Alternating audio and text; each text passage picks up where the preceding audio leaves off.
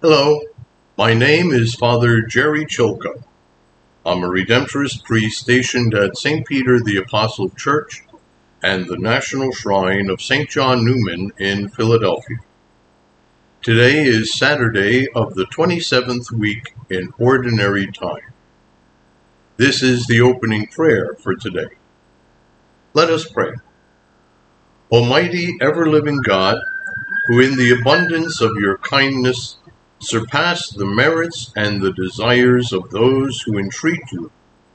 Pour out your mercy upon us to pardon what conscience dreads and to give what prayer does not dare to ask.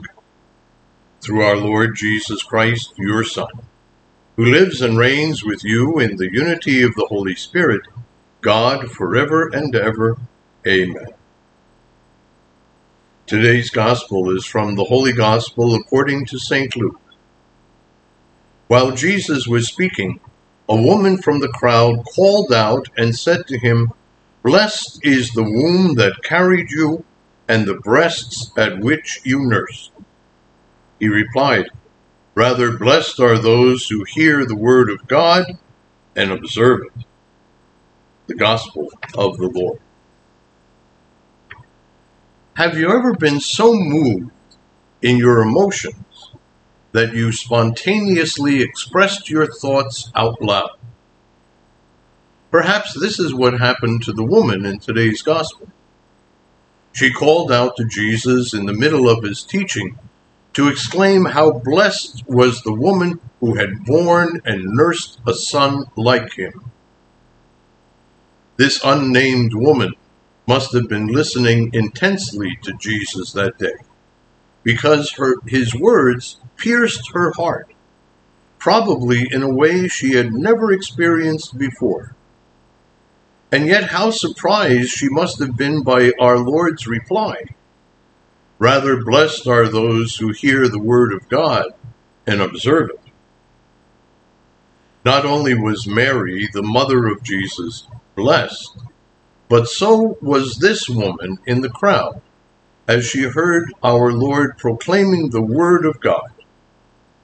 Maybe our Lord's reply to her echoed in her mind for the rest of her life. Maybe it even led her to become his follower. Do you ever consider how blessed we are every time we sit with the Lord and read his word in the scriptures? This is a gift that keeps on giving. The more we ponder God's Word, the more our minds and hearts are enlightened, and the more we want to follow Jesus. He captivates us, just as he captivated this woman that day long ago. And when God's words pierce our hearts, we want to observe them even if we do so imperfectly at times. You may not be feeling particularly blessed today, especially if you're struggling in some way. But the fact that you're turning to Jesus, that you are eager to hear his word, means that you are giving him the chance to touch you, heal you, and reassure you of his love. So receive his blessing. Let this time with him and his word reorient you.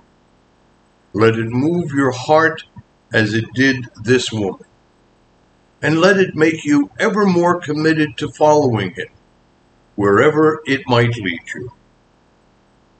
Today we can pray, Lord, thank you for blessing us with your word and your presence today.